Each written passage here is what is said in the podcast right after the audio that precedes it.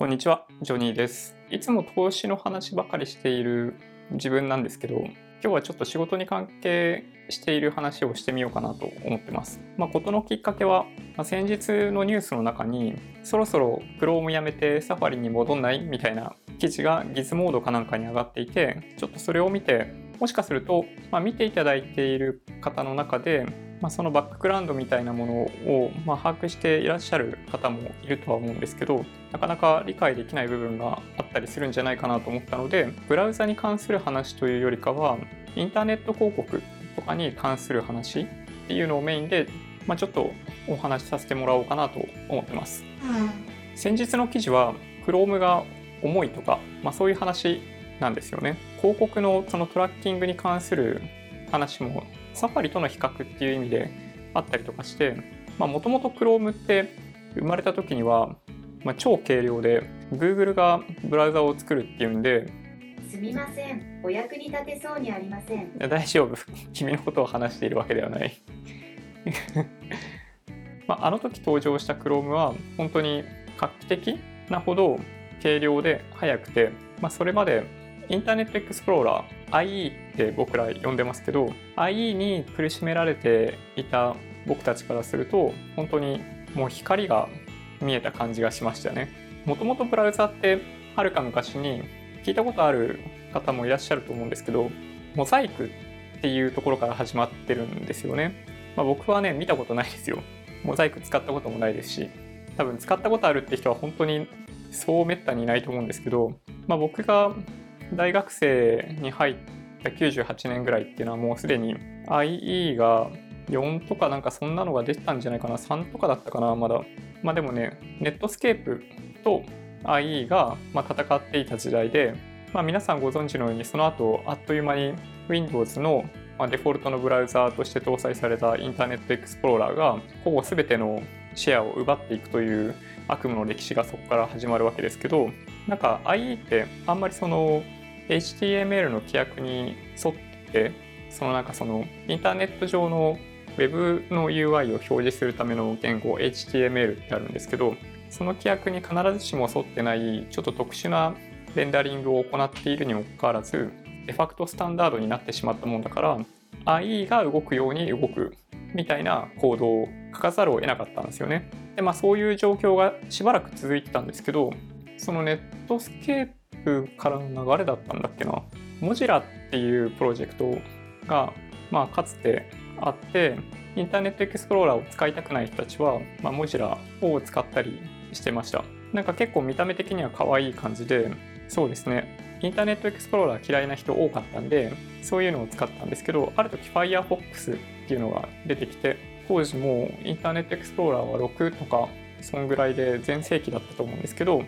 Firefox を使い始めてやっぱブラウザって速くていいねみたいな感じはありました。ただやっぱり一矢報いるというかなかなかそういうところには至らず、まあ、その後サファリ、サファリの登場が先かな、まあ、Apple から発表されたブラウザのサファリとかもありましたけど、やっぱりそれは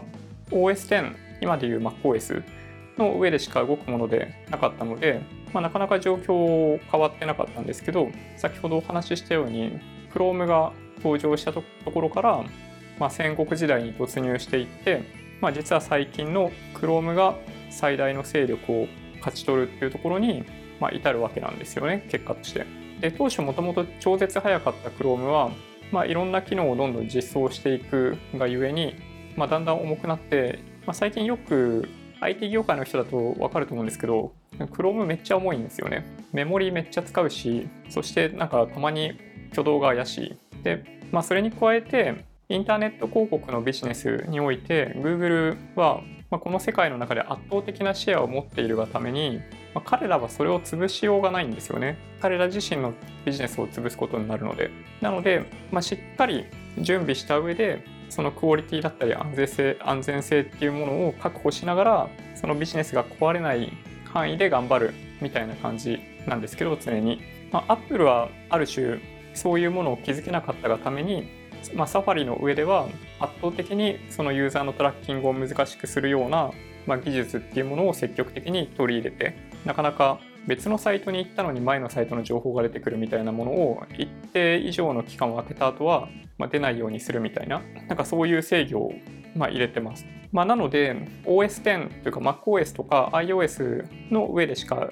動かないですけどサファリっていいよねみたいなのが、ま、先日の、まあ、ギズモードの記事だったりしましたと。でそのインターネット広告って結構気持ち悪いというふうに感じる方多いですよねきっとね。なんか特定の e コマースサイト例えばその Amazon でなんか自分が欲しいなと思った例えばギターをアクセスした後に Amazon と関係ないサイトを見てるのにもかかわらず Amazon のそのギターが広告としてなんか繰り返し表示されるみたいなこういう経験あると思うんですよね。でこれがそのなんかストーキングされてるような感じがして気持ち悪いって思うんですよね。で気持ち悪いんですけど、まあ、実際にはそういう商品を出した方が、まあ、ユーザーはその後購入に至る確率が高いということも、まあ僕、僕らというか広告業界の人たちは分かっているので、まあ、そういうのを、まあ、半ば出さざるを得ないただ不快な状態にはしたくないっていう思いはあるものの、まあ、数字がす全てを物語るそのインターネット広告の世界ではやっぱりそういう過去閲覧された商品とかっていうのを出すっていうのが最も効率が良いアルゴリズムの一つだったりします。それをね、まあ、僕らはその、まあ、リターゲティングとかって呼んだりするんですけど、まあ、今はそういう広告を、まあ、各、まあ、ブラウザに保存されてたりするクッキーって呼ばれてる、まあ、キーとなる情報を使ってさっき話したようにその特定のまあ、例えば Amazon みたいなところのユーザーとそのその商品を見たっていう閲覧履歴。であとはその広告を配信するシステム側でその情報をそのキーとなる情報をやり取りしてその僕がその全然違うサイトにアクセスした時に僕来たよ何出すって、まあ、例えばですけど Amazon がこれさっき見てたやつ出すっていうのをビッティング、まあ、オークション形式なんですけど大体そういうのって。で一番高い値段とかをつけたところがその広告を表示する権利を得て僕がさっき見たいにギターを出すみたいないう仕組みになってるんですよね。なので個人情報のやり取りをしているわけではないんですけどそのサイトにアクセスした時に生成される、まあ、鍵となる情報、まあ、クッキーってさっき言ったような情報をその広告の世界のその配信する仕組みと各その会員とかの情報を持っているその EC みたいなところがそのキーをベースに融通していて、まあ、それで、ま、僕がどのサイトに行ってもなんかさっき閲覧したギターが出るんだけどみたいないう状態を作り上げるんですよね。でまあもちろんこれってやっぱり相手に気持ち悪いと思われたら最後でなんかより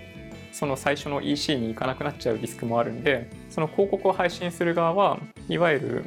まあ、フリークエンシーとかって言われるそのどれぐらい表示するけどそれ以上は表示しないでみたいなこととかの設定とかもできるんですよね。でまあ、そういうのを、まあ、ある種、まあ、かなり多いパラメーターの中でどの商品を出すっていうのをやってたりするんで、まあ、人間では到底判断できるものではなくなりつつあるんで、まあ、機械が機械がっていうかその machine learning みたいな技術を使ってどのサイトに何を出すっていうのをまあ、リアルタイムに判断しているっていうのがそのインターネット広告の裏側で行われている仕組みなんですよね。で、まあ、いつも話をしている投資の世界と紐づけるわけではないんですけどこのちょっとねどこまで本当なのか僕は分かんないんですけどインターネット広告の仕組みを作った人たちは、まあ、一説によるとちょっと本当かどうかよく分かんないですけどウォール街で働いていたエンジニアたちが作ったって言われてるんですよね。2007年8年とかで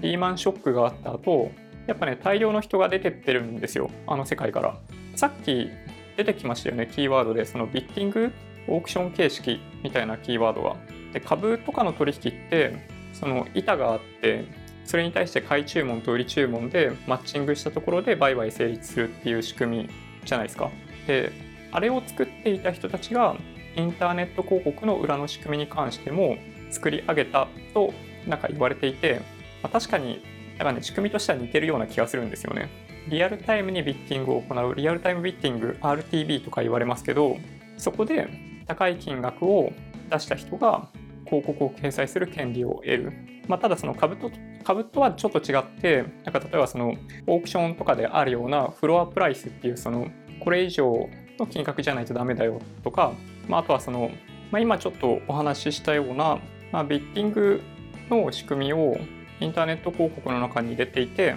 まあ、彼らはまあそれまで、まあ、変な話ですけど手作業で行っていた広告の仕組みっていうものをでも本当かどうかわかんないですけどね、まあ、そのミリセック単位で、まあオークションを行って広告を配信するという仕組みを作り上げたというふうにというようななんか話を耳にすることがあります。まあ、なのでなんかこういう技術をアドテクとか呼んで、まあ、本当に、まあ、今では本もいっぱい出てるので、まあ、読めばどんな人でも大体なんとなくその壮大な世界観っていうのは分かると思うんですけどその投資の世界とそのコンピューターインターネット広告の世界っていうのはなのでかなり近いものがあるんじゃないかなと思ってます。でまあそのコンピューターの世界では、ま、さっき言ったように数ミリセックって1000分の1秒単位で物事がま決まっていくような感じがあって早ければ早いほどいいんですよ。なんか変な話ですけど応答が長いものはやっぱり人はすごい抵抗があってなかなかページが表示されないっていうだけでページ閉じちゃうんですよね。なのでまあ大体そういう広告とかって10ミリセック以下でその応答しないといけないとかそういうのも条件に含まれたりとかして、まあ、すごい重要なんですけど、ね、ある時